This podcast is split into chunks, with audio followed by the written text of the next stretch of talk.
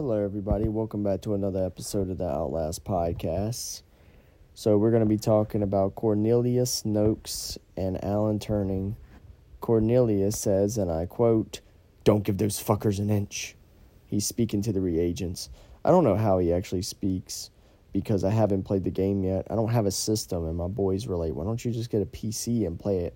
And I'm like, I don't want to go and buy like some top notch PC and all this stuff. Like one of my homies, he bought like all the streaming gear because he wanted to take it full time. He would stream for like a few months and then that was it. You know what I'm saying? He stopped. And I just don't want to spend a bunch of money into stuff I don't really need. But I don't know. I'll figure it out. So, Cornelius was actually a veteran in World War II he was an Air Force engineer until he was recruited and abducted by the Murkoff Corporation.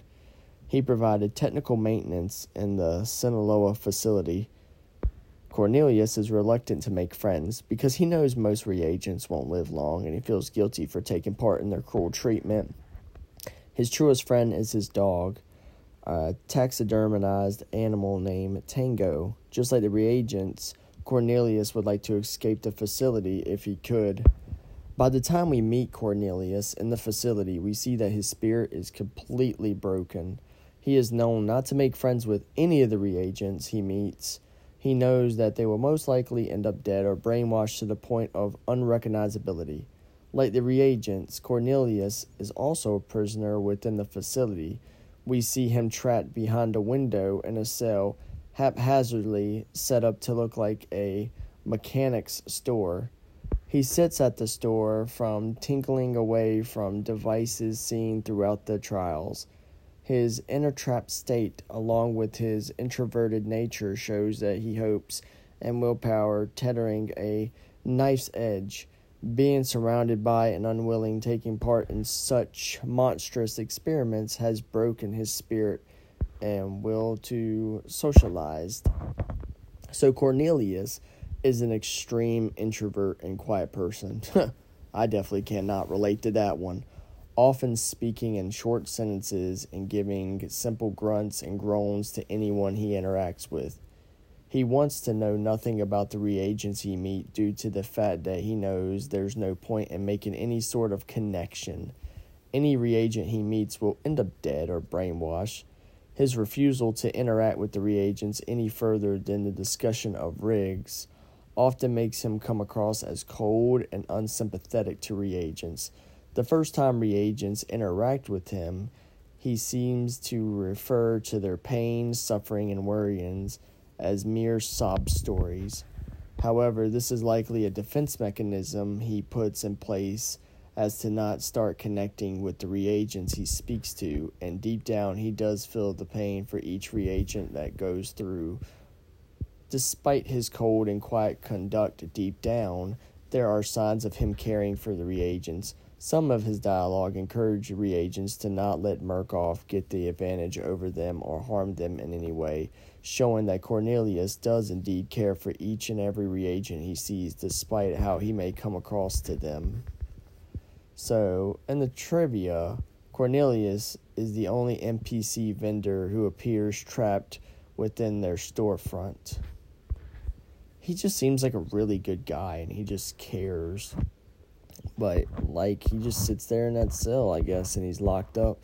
Like I said, I haven't played the game, so I really don't know where he's at or what he's doing, honestly. But it's just sad. It really is sad that, you know, he's stuck in there. So let's get into Alan. Oh, he's a creepy looking fucker. He definitely looks like he's on some shady shit. So, Alan, who was a computer scientist, sorry, computer scientist, cryptonologist, mathematician, and log, uh, logician. Oh, wow, he's he's a lot. he's deceased though, but he was born June 23rd, 1912 at the age of 41 and he died June 7th, 1954. He's a male with black hair and brown eyes, and his appearance in Outlast is mentioned only, even though they got a picture of the guy. looks like a real person. So Alan Mathison Turing was a mathematician, logistic. Okay, I just said all that stuff.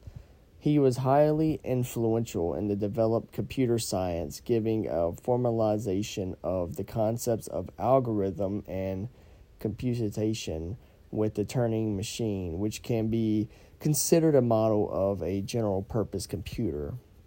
Turing is widely considered to be the father of theoretical computer science and artificial intelligence. Within Outlast universe, Alan's one of the main contributors for the studies which would lead to the creation of the morphogenic engine along with his co-worker Rudolf Wernicke.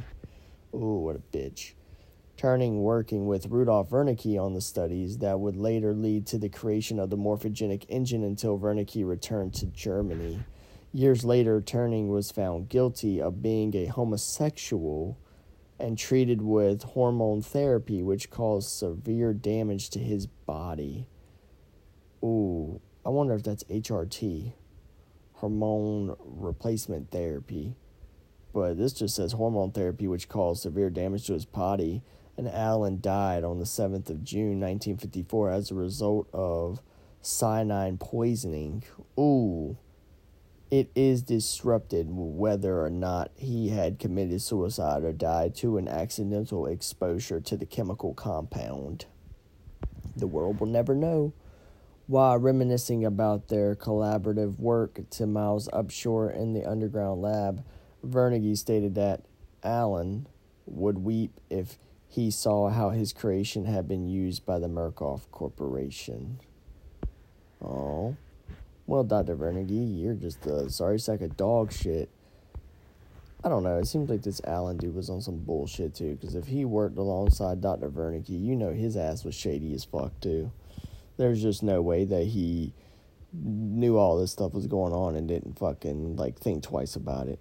I always thought like the Outlast trials was before Outlast one and two.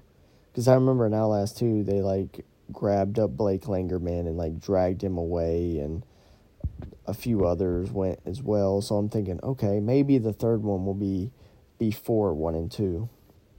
So I'm thinking that it's backwards in a way. I feel like, I don't know, maybe three uh, Outlast Trials is number one, then Outlast is number two, and then Outlast uh, 2 is in the number three spot.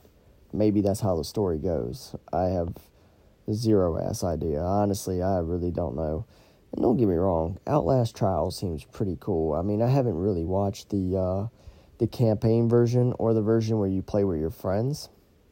I've watched a little bit, like Snitches Get Stitches. I watched that one. That one seems a little bit of a boring map. I watched the one with Mother Gooseberry, but now that the game has fully been released and it's been out for a few months now, definitely I want to watch a lot more a part of me doesn't want to like watch it because I want to play it, but a part of me just like says fuck it and just like watch it anyways. Cause you know when I play it, I definitely gonna probably forget anyways. So, yeah, it's just I don't know. I feel like it'd be a cool experience just to play the game and play with some homies. That was one thing I asked, and Red Barrels did exactly what I asked, and that was to make it like where you could play with your friends. Because I was like, this is such a fun fucking game. But what makes it boring is that you can't play with other people, whether they're strangers or your friends. And I think that's what made video games fun. You know, like you don't want to play Call of Duty and the whole time you're playing multiplayer, it's with CPU. Like that could be cool if you're like trying to learn something or you're trying to be the final kill cam, but eventually that shit gets really boring. And so I thought Outlast was lacking that. But now they got the campaign version and then they got the version where you can play with your friends. I think that's pretty dope. I don't know where they're going to go from here because there's not really any characters or really a big story for the trials. I don't know if it was because it was rushed. I don't know if because they just don't really give a fuck about the characters. I mean, the only ones that really have a good backstory is like Mother Gooseberry and Leland Coyle. Like, there's not much about uh, Cornelius. There's not much about Doris. There's not much about whoever that other bitch was, the blonde bitch. I forgot her name. It looks like a nurse. There's not much about the grunts, the pusher, the pouncer. They're just like, I don't know, they seem more like variants from like Outlast 1, where the variants don't really have a backstory. You know, they're not like the antagonists like Chris Walker, Trager, Eddie Gluskin, Sullivan Knoth, Marta. Who else had a little bit of a backstory? Blake Langermann, Jessica, Father Loudermilk you know, all of them had like long backstories and explain shit. But these new characters really don't. And I wonder that one character that they did like a drawing of, it looked like a woman with the headset on, and then she had like blades coming, like Wolverine style, coming over top of her regular fingers. I don't know if they ever used that. I mean, the picture's still on Google, so I don't know if they used that for like the story mode for the game or did they use that character for the multiplayer online version? I have no idea. There's just not a lot about these characters. So I feel like I'm to run out of fucking characters, which I feel like I'm close. I thought I could make this podcast a lot longer and shit, but damn. Obviously not. But I would love to sit down with anybody who wants to talk about Outlast. I mean, I do have Zoom. I pay for the motherfucker. So if anybody wants to hop on Zoom or meet me in person and sit down and like chat about Outlast, and I'm down for that shit. Like I said, I'd like to speak to a bunch of different people who love the game. I'd love to eventually talk to the people who made the game or played the part in making the game, whether it was sound design, the graphics, the character development, the actors who played the characters.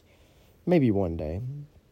Maybe one day that will happen, and that would be amazing.